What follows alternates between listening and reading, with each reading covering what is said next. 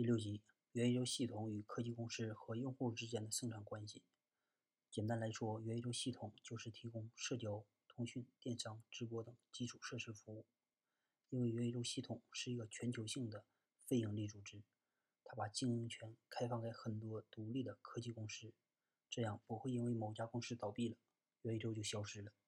在元宇宙系统里面，把科技公司比作银行的话，那用户就是银行里的储户。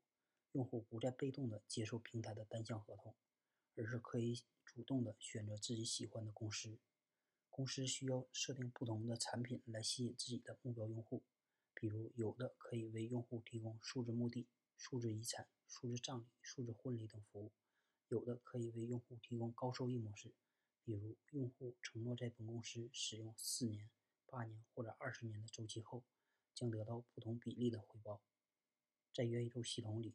公司与公司之间平等竞争，用户可以有更多的选择空间。